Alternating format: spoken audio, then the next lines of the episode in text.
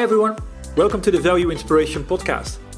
My name is Ton Dobbe and I'm the founder of Value Inspiration. The purpose of my company is to help business software companies rethink what can be to become remarkable again. The goal that I have with this podcast is to inspire new forms of value creation by sharing compelling ideas and stories about the potential that we can unlock when technology and people blend in the right way.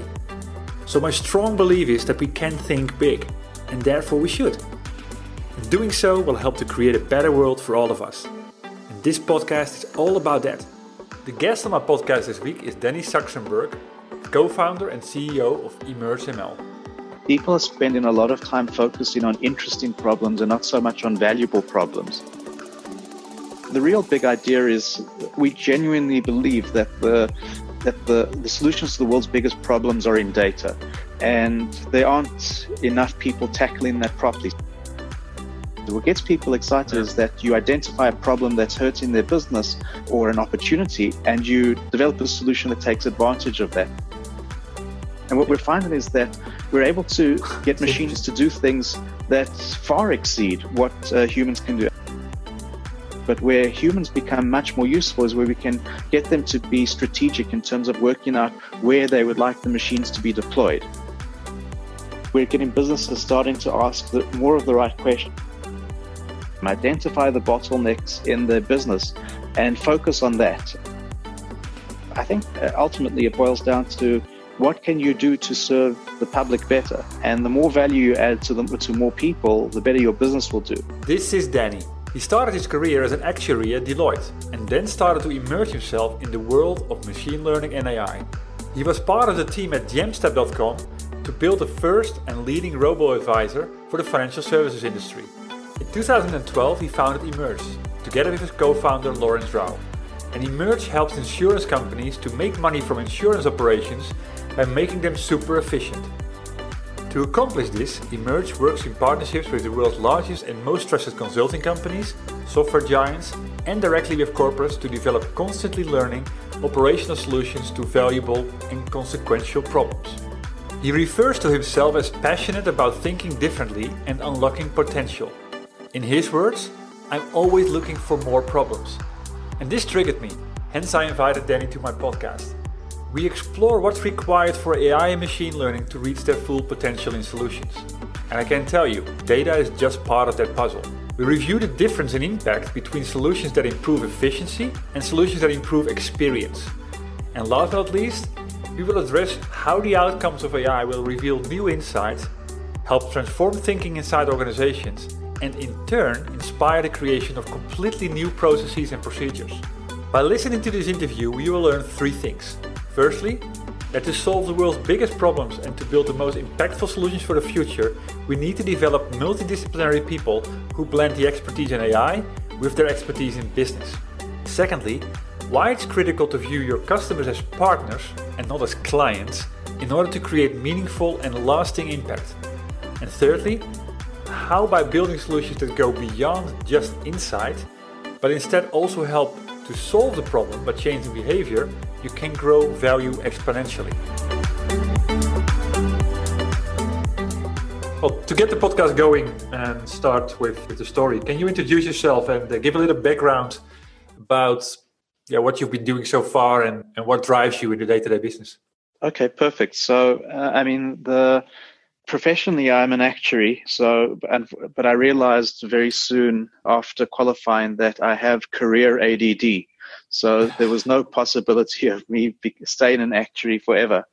And so in 2002 i left being a life actuary at deloitte and went out exploring and I was I had real really had no particular agenda as for what I was looking out for, but I was asked quite early to build a credit scorecard for a financial institution. I had never done it before, but it, that's exactly the kind of project that I liked. I love to be learning. So if they and I love to be doing stuff that I've never done before. So I came across machine learning back then, researching from first principles. And although we still build credit scorecards, it was love at first sight because for somebody with career ADD like me, machine learning was an absolute godsend. The opportunity to work in a range of different fields, any field that has data, you can actually walk in and have the machine add value and make a positive impact. So I became really just obsessive about machine learning back then. And uh, over the years, real, I mean, uh, it was instantly obvious to me that we had the opportunity to work in a range of different fields. So being an actuary, we started off uh, back in 2002 working with insurers just because I knew people at insurance companies and they knew me. But there were a few logical progressive progressive steps. So moving into banking, uh, then moving into telcos, uh, health and medical research were quite big and have been quite big areas of interest for us. And so a lot of that was relatively informal because back then very few people were actually familiar with artificial intelligence. And so it was actually a nice time to be in the field just because people had very low expectations of what AI was meant to be able to achieve. So it was a relatively friendly environment where people were willing to experiment and were willing to let you take a chance and learn and make mistakes. And so it was a very hospitable environment to actually be in the field at the time later on, I did that on my own for a while, but then later on, I was joined by my co-founder of Emerge, uh, Lawrence Rao, and yep. he's a process engineer by profession. And one of the things that I discovered was that AI is wonderful, but the the actual value to clients is never actually realized unless you have proper implementation and operationalization because the output of AI is really just information and having information doesn't do anything unless you actually action it. So uh, that was an area where I was particularly weak, but where my partner Lawrence is particularly strong. So it was a very good, uh, good partnership, and yeah. so we've we've developed both sides of the business over the last uh, over the last couple of years, so that we've got very strong algorithm development, but also very strong implementation Cool. and operationalization. And then the other thing that we've that, that we've done quite nicely, I think, is we spent a lot of time educating because the the one thing that we found is that people still, and I think justifiably, have a distrust of machine learning just because so many people try it and don't see value out of it. And so we've spent a lot of time working out, first of all, what needs to be done in order for clients to get real value out of it and also spent a lot of time educating. So we speak at a lot of conferences. We we educate via our partners. So we have quite a few uh, nice strategic partners, and we educate them, and then we also educate through them. So we, we, we believe that a big part of the of the process of getting value from AI is actually just letting people become aware of what's possible and how to do it right. Yeah. So so yeah. I want to kind of jump into a number of things here, and I, I agree with you, and that's also came to my realization yesterday, uh, realization yesterday when I was looking at one of the keynotes from Sapphire from SAP, where I think it was a quote from their CEO uh, Bill McDermott, who spoke to uh, Kasparov, the, the chess player. Mm-hmm. And uh, Kasparov made made a point, indeed, like what you're saying as well, that AI in itself or or insight or um, you know the, the, the benefit from a machine is actually useless if you don't connect it to to a process. So mm-hmm. uh, a weak person with good good good intelligence around it uh, is is less worth than a strong person. Well, I'm, I'm going to kind of completely get it wrong here. But at the end, the combination of insight and process uh, is is where the value is created. So um, it's good Correct. that you pick, pick up on that. I mean, I spoke at a conference in New York in December, and there was another speaker uh, who put up a slide saying that 90% of AI projects in the financial services industry had had a negative return on investment. And I fully, fully believe that part of it, a major shortcoming is what we've just spoken about, which is the the failure of process and operationalization. There's another major one which we've which we've picked up on, and that is that people are spending a lot of time focusing on interesting problems and not so much on valuable problems.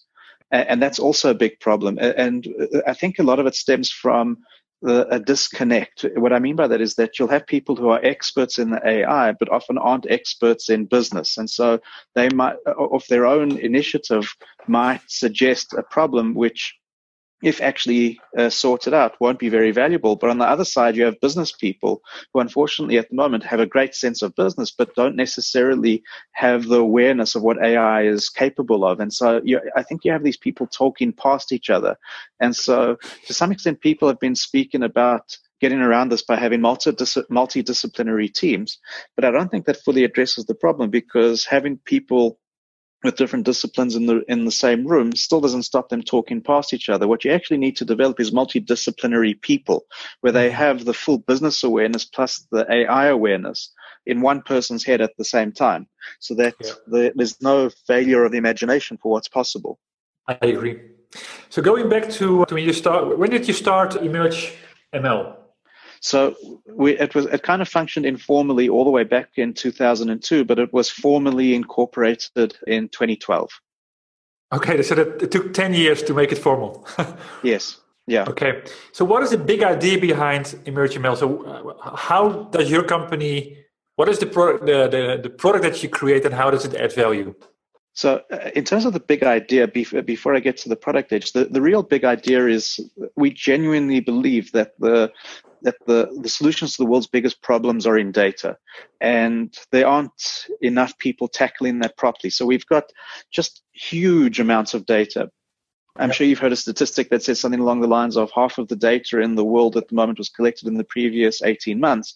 That's actually a, a three year old statistic. It's actually closer to 90% of data in the world was collected in the previous 18 months.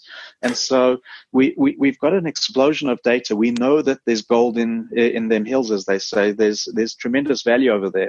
True. And we're very excited about the opportunity to unlock that potential. That really get, gets us excited. And so the, the, I think the thing that uh, we've we've got a bunch of our own proprietary methodologies, but I think a, a lot of people do.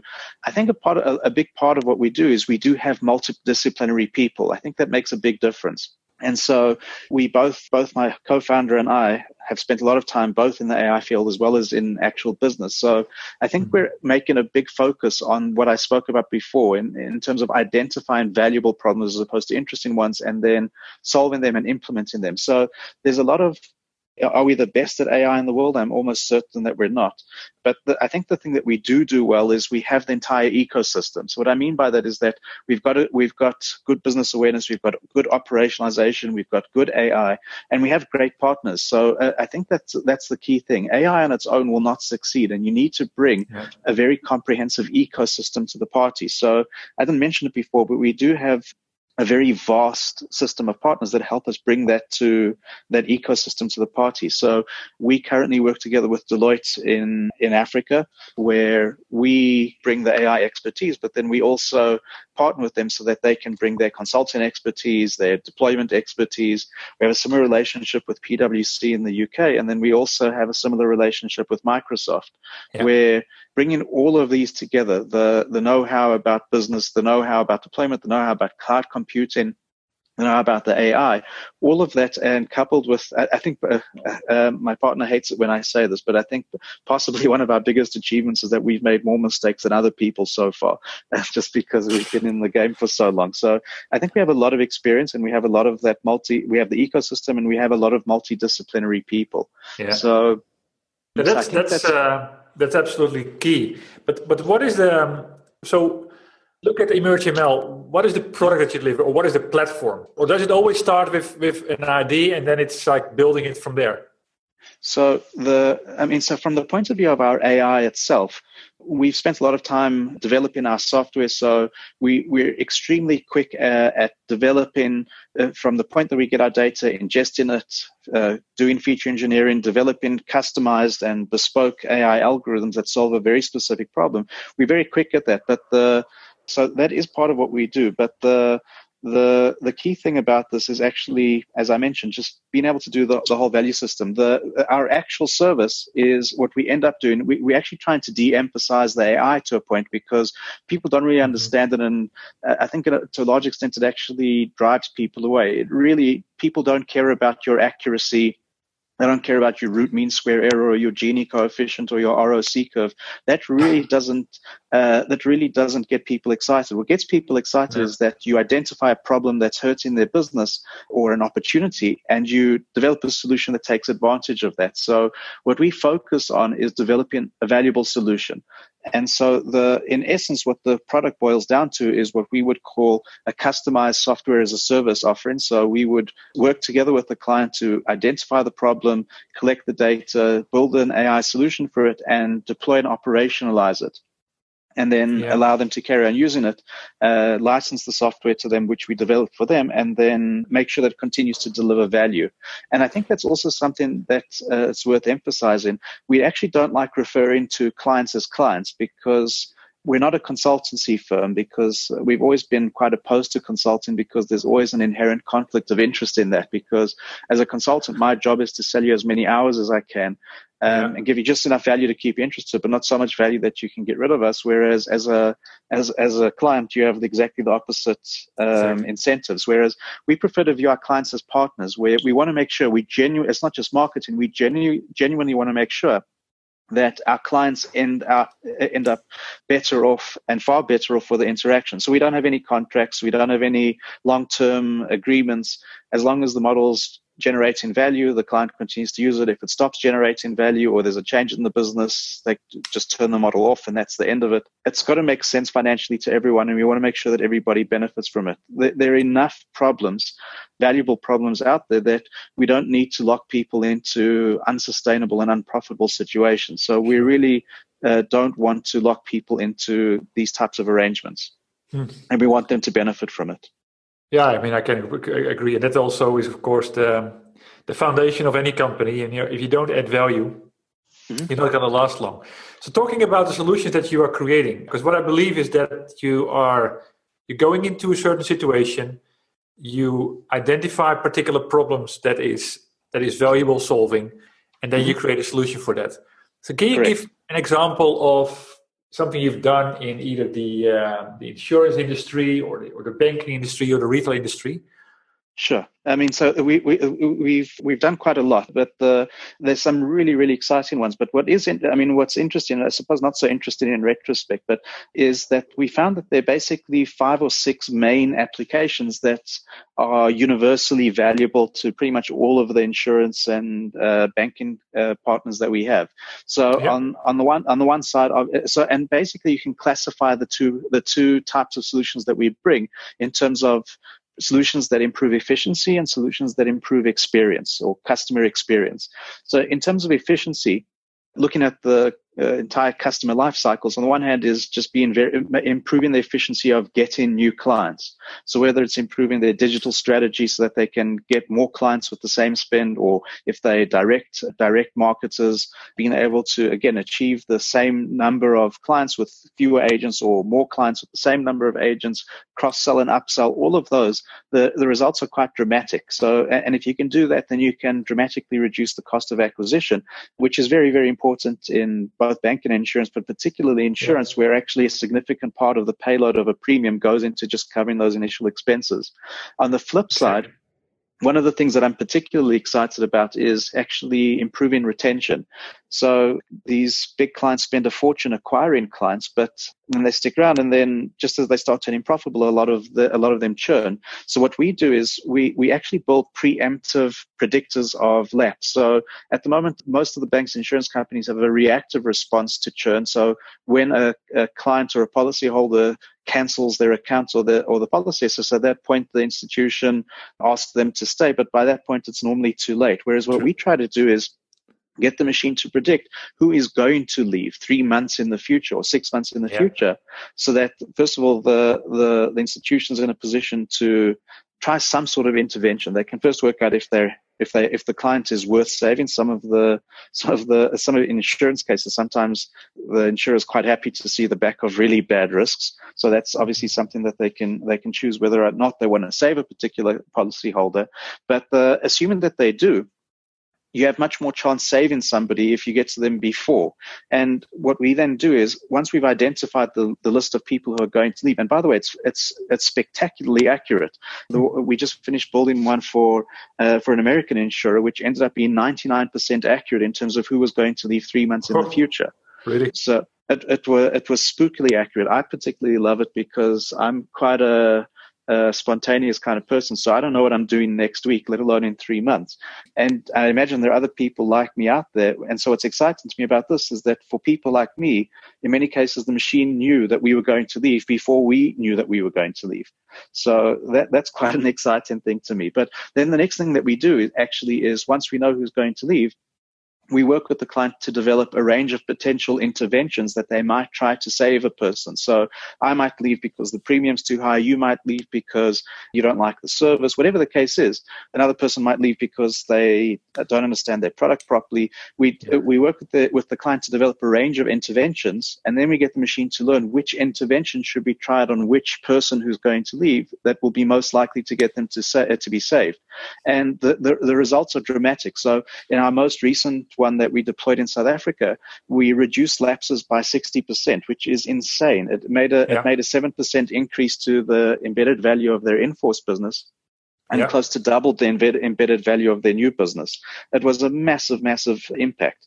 But so that's those are two of the applications. Included in that, by the way, would be all the traditional risk assessments. So in insurance, they would be price in. In banking, it would be stuff like credit uh, credit rating. But also included in that is stuff which then lends itself to changing the experience. So, for example, screening. So if you get a very big life insurance policy, there's a there's a good chance that you'll be sent for an extended medical. So yeah. blood tests, a physical exam, which can be quite a disincentive to taking out a policy. Whereas what, um, what I, mean, I took two years to get a, a life insurance policy because I'm petrified of needles. And so I only went at eventually at the insistence of my wife. But the truth is, for some people, the machine's able not even if it's not a lot of people, but even if uh, but even if it's 20 or 30 percent of applicants, what we do is we've been building for some of the big reinsurers tools that allow them to green light a, a, certain proportion of the applicants just based on their questionnaire uh, data. Yeah. And that makes a big difference because now you can apply for insurance and not have to do all of that. So that's a change in experience because the machine was able to assess the risk of that particular person. We also do stuff which is becoming more and more important in terms of financial crime. So stuff like fraud, both in terms of banking fraud or insurance fraud, that's become a big thing. By the way, that also leads to changes in experience. So Lemonade made a big splash because they managed to set a world record of paying a claim within three seconds of being submitted. And they can't do all of their, uh, they can't do all of their claims that fast. They can do a small number of claims that quickly, where again, for a certain number of claims, the machine is able to assess that the fraud risk on this claim is very, very low. Yeah. And you can give that claim an automatic green light. That makes a big difference. It's I don't even uh, live in a country where I can't get lemonade insurance, but if I did, I would love to get lemonade insurance, not because I hope to claim, but just because it was so cool. So that yeah. type of thing, uh, uh, that type of thing really changes the experience, and it's an example of where AI is changing the way we do stuff, which we've done for hundreds of years. So fundamentally, banking and insurance haven't changed at all. We yeah. just do more of it using computers. But this is something which actually changes the experience. You can have claims done in no time. You can actually have valuations of property on property uh, policy done also in close to no time using AI. And then the last major area of application that we have is I hate to use the term, I've got to come up with a better term for it, but it really boils down to behavior modification. So what I mean by that is if you take a look at that churn example, knowing that you're going to leave, I would like to change your behavior and get you to stay. So that's an example of trying to change your behavior. But uh, mm-hmm. at a more fundamental level in insurance, if I'm insuring your life, I would like you to eat healthy food and exercise regularly. Exactly. So what what can I do to get you to become a better risk. I'd like you, if I insure your car, I'd like you to drive more safely and less recklessly. How can I incentivize you to behave in a way which is actually better for both the insurer and the and the policyholder? So again, developing customized, individualized uh, interventions that will get all, every individual policy to be, behave in a way that is actually better for everyone. Uh, neither yep. the insurer nor the policyholder wants a claim to happen. So it's in everyone's interest to improve the quality of the risk. I can imagine. So, looking at all these examples, and by the way, they are uh, they are yeah exactly the, the the examples I'm looking for with my podcast because that's what I try to promote here is the extra value you can create when mm-hmm. you, take, you when you blend technology and people in the right way. So, if if I ask you that question to to, to see where the most value is created, do you see that the majority of your solutions is really in, in, in automating things? Or is it more about augmenting people so that you created that human machine combination yeah no so the, the, the automation I'm not a big fan of the automation, to be honest. So, what I mean by that is, I mean, so I mean, let's put it this way: where, where something can be automated by computers, I believe it should, just because sure. machines don't get tired; they do it more cheaply most of the time. But actually, when we first got involved in AI, one of the uh, most popular request that we got was, in fact, actually, could we build human emulators, get an expert and have a, a, machine emulate the decisions that that person would make? What we're finding is that that's that's a terrible constraint because sure. machines, in many cases, can actually do far better than the best humans. And so we always ask our clients, why do you want to restrain yourself or constrain yourself to the best that humans can achieve? And what yeah. we're finding is that we're able to get machines to do things that far exceed what uh, humans can do. And, it, and, it's a bit of a it's a bit of humble pie to eat because we've been very used to the idea of machines being better at us at physical things, which is why we use cranes and drive cars and other types of machinery. But we, we're now starting to come to terms with the idea the machines can actually beat us at pattern recognition in a way that's not even fair. They far exceed our ability to recognize those patterns. So I do agree that the, the that the that the human machine hybrid arrangement is, is great, but uh, I think that what what we're what we're finding is that we can actually get machines wherever judgment is called for. In most cases, if we've got data, we can actually get machines to exceed the judgment of humans, which mm-hmm. allows us to use them as very potent tools. And I think really what we're, where, where, where, where humans are going is not so much in terms of exercising their judgment in terms of day-to-day process because that's where I think the machines completely beat humans. But where humans become much more useful is where we can get them to be strategic in terms of working out where they would like the machines to be deployed. I think that's where humanity is going. That's exactly also my take on this, and uh, I'm glad that uh, that we're on one line here. It's mm-hmm. it's uh, and I like your your connection here that you shouldn't constrain yourself by the limits of people. You should think beyond it. Think think big how can you create they're so much better than us. I mean you see exactly. articles every day. There was an article in our medical research. It's a, it's a big story but we, there was an article last week in the guardian in the uk or two weeks ago about how dermatologists looking at moles on the skin they, they gave a whole bunch of them to a panel of dermatologists who on average were 86% accurate in terms of identifying the malignant ones. And an AI algorithm was 95% accurate, which doesn't sound like a lot, but in essence, that's roughly 15% error rate for humans and 5% error rate for machines. That's a third of the error rate. Yeah. Uh, but it's a big difference. Yeah. But then there's also research that when, you, uh, when, the, when the two are combined, you get to a 1% error rate. Correct. So it proves again that only machine is not good and only human is not good, but the combination is where the real power is, is going to be. Mm-hmm. So if you go to your customers and you go to your projects, what do you do to ensure that you deliver remarkable value? I mean, I think you've pointed out a couple of things already where you challenge your customers, but can you give a couple of the, those examples whereby the customer was thinking X and you managed to get them like X to the nth degree?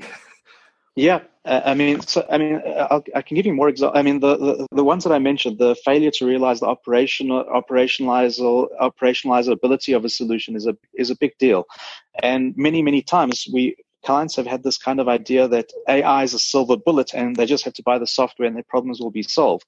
What yeah. people don't realize is that in certain cases, the AI has done stuff which there aren't any processes that exist in order to take advantage of it. So, as an example, that retention case that I mentioned, where the machine came up with an example of who was going to leave in three months' time, and it was a fabulously accurate list of who was going to leave. What do you do with this information? The insurance company at the time didn't actually have any staff that would action this the process didn't exist before. It just simply didn't exist. So now we have to work with them and tell them you actually need to carve out or hire some extra staff that will now run with this information. That will develop uh, strategies to try save these people. That will phone them. That will email them. That will develop scripts. All of these types of things they just simply didn't exist. another thing, which also, in terms of the previous one of working up problems that are worth saving, this was also quite an amazing thing. I was sitting uh, with the COO of one of the major, major world banks in New York uh, last year and he wanted to work with us and do an AI project. And he's obviously a very smart guy. And so he asked basically one of the things that they had was that they had a whole team of people working in India to basically summarize long financial documents. So he asked yeah. if we could do that. So I said, look, I could do that. Just tell me again, wow. how much are you paying this team? How much are you paying this team? So I said, their salary bill comes to about $400,000 a month. So I said, look, what you're asking is a relatively difficult project. Uh, I'm not, I'm not convinced I could do it, but even if I could do it, I, I don't see it taking less than six months. And if I got it right, assuming I got it 100% right right now, they would save you $4.8 million a year, assuming I didn't charge you anything. But then I said, I read your annual report before I walked in over here. And I just looking at that, even if I uh, identified three different problems, which I said, even if I got this half right, that's a billion dollars a year in savings.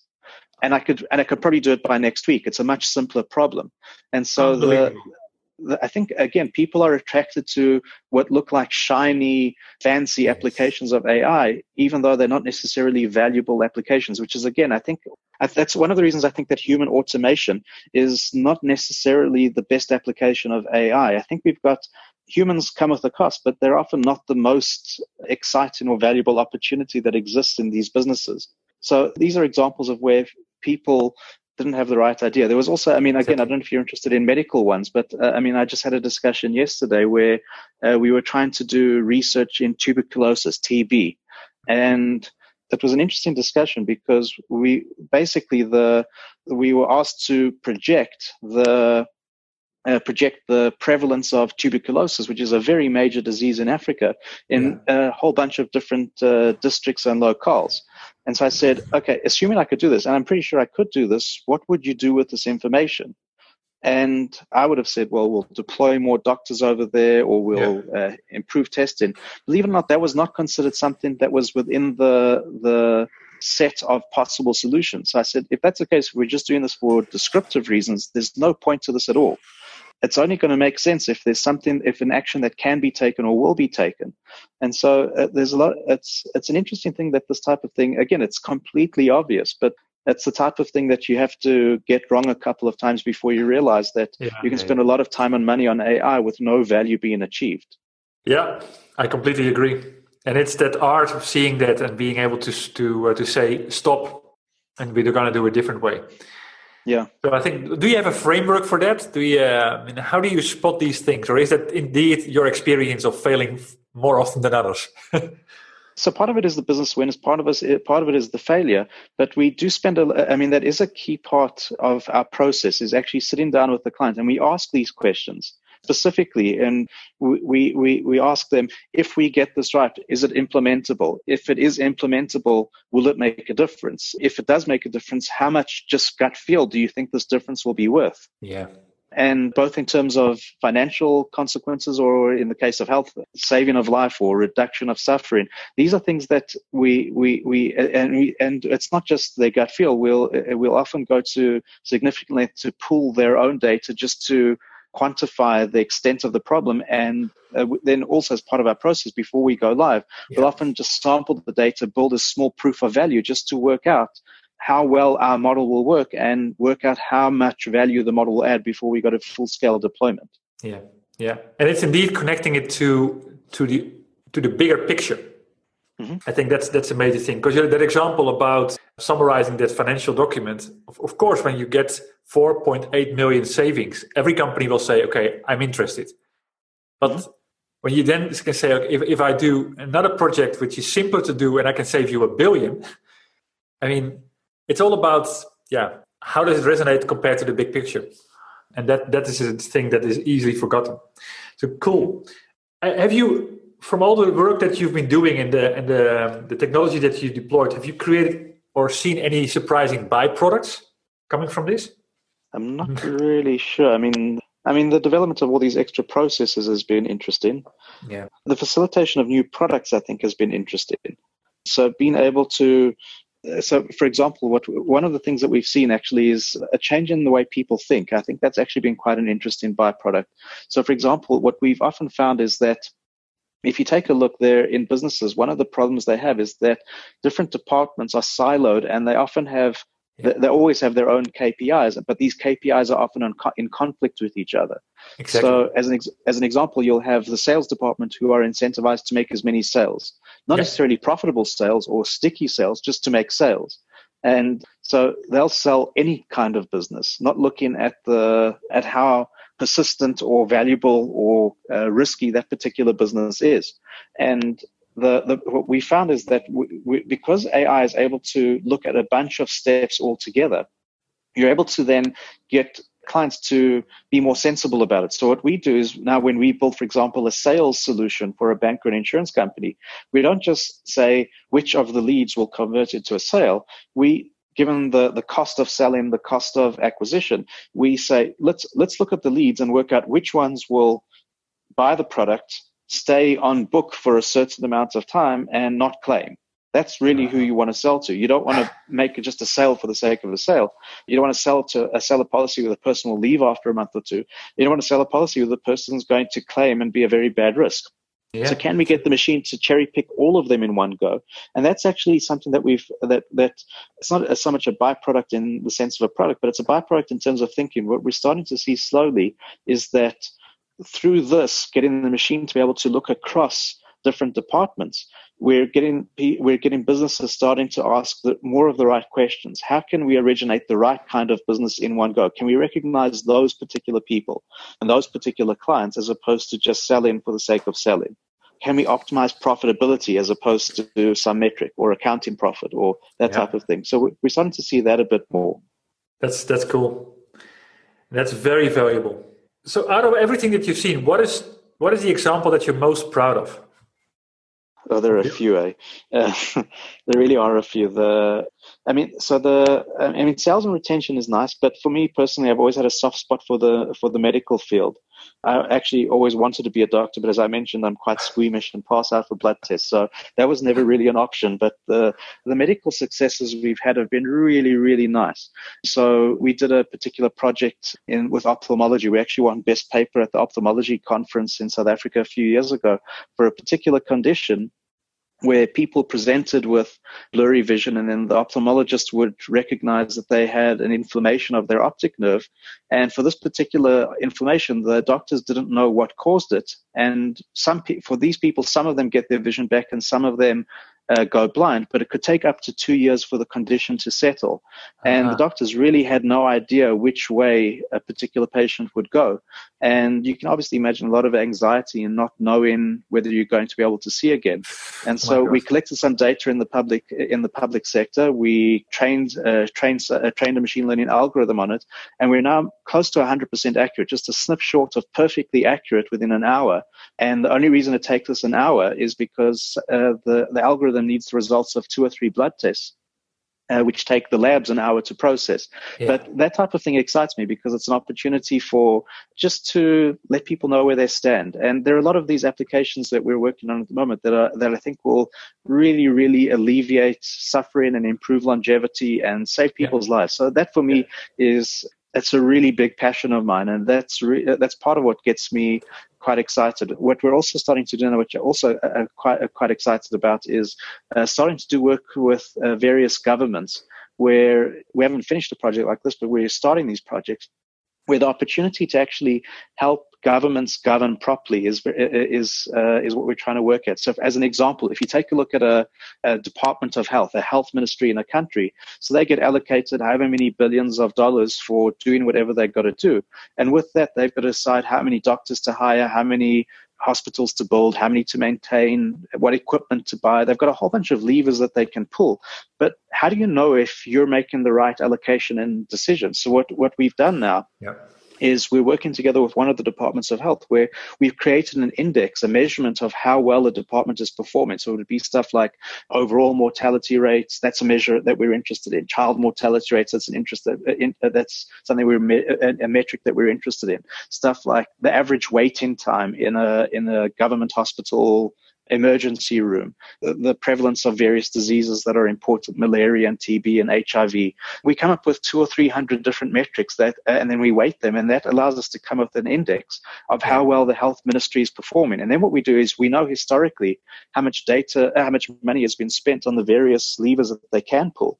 And then mm-hmm. what we do is then we can, can then get the machine to work out the optimal allocation of money to these various things that the government can spend money on that will move the metric and improve the health of that particular department. So that was an example of a health department where we can do the same thing with energy or education sure. or social infrastructure. We can do all of it. So that, that's really what we're working on. And so these, these particular ones are the ones that I'm most excited about because they all have the impact, that have the potential impact or the real impact of either saving people's lives, improving the quality of their life and massive yeah. reduction of suffering to, uh, to millions and millions of people.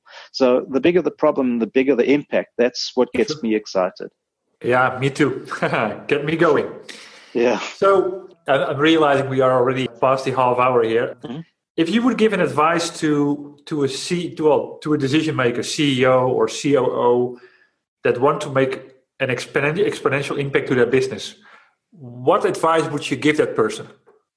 I don't want to suggest. I mean, I'm I'm happy to work in AI, but I don't think that every problem has to be solved with AI. I think Correct. there are a lot of I think there are a lot of great technologies out there and a, a, lot of great approaches, but the in general terms, I think there's an opportunity on the businesses that the that the organizations have to be able to identify the uh, the pain points that they have and figure out the best way to solve them. Identify the bottlenecks in their business and focus on that. Uh, because focusing on areas which aren't bottlenecks will not actually improve the the value of the business. More fundamentally, though, I think one really needs to think more about the purpose of the business. And the as long as you're adding value to people, you'll do well. So the general ethos that we have is doing well by doing good. If you're adding value to people, then you'll do well.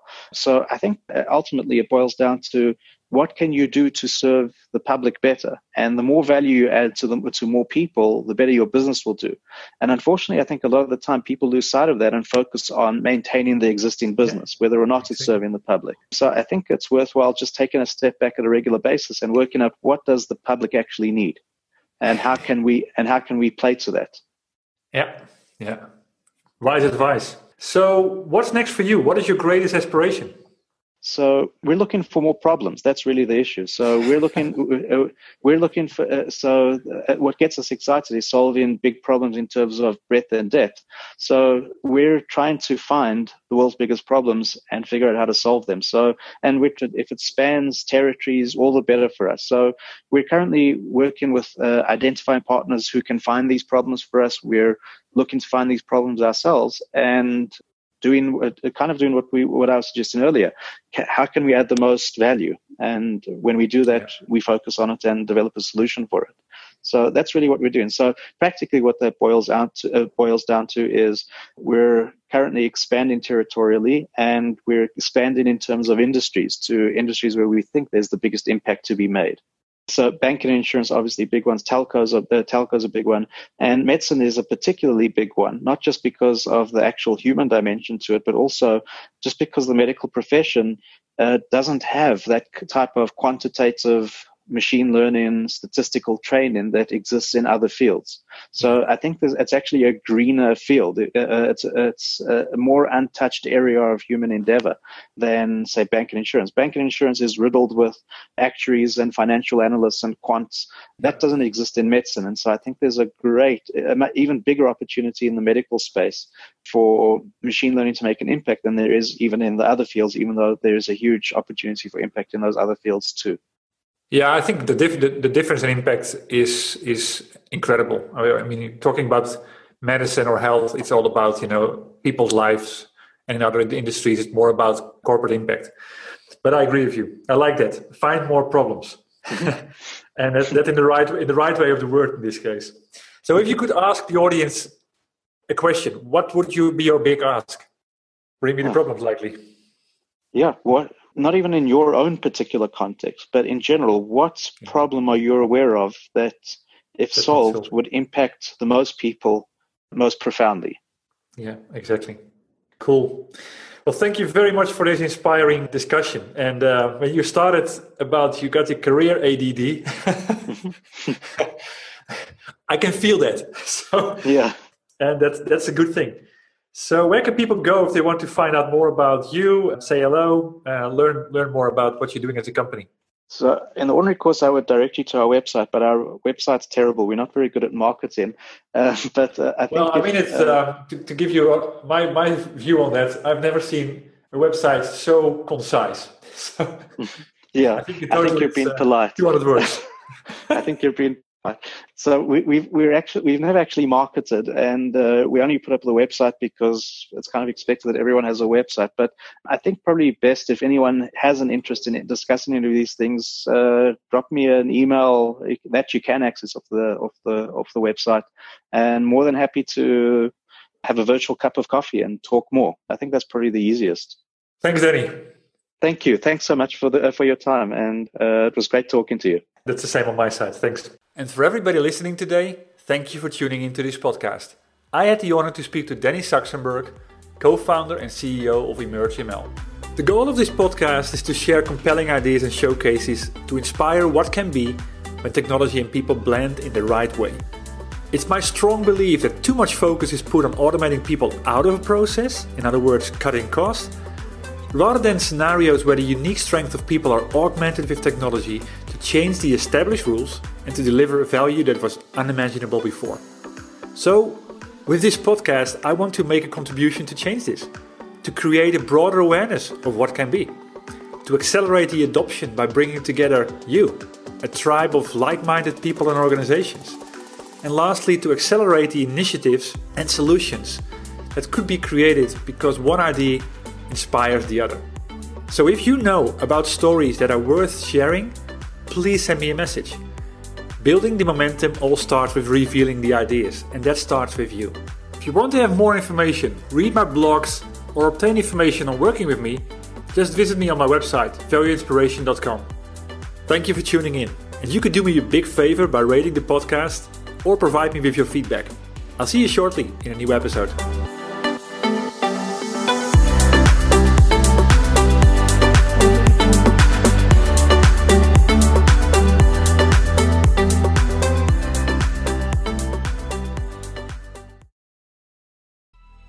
Coming up on 5 Minute News, I'm Anthony Davis.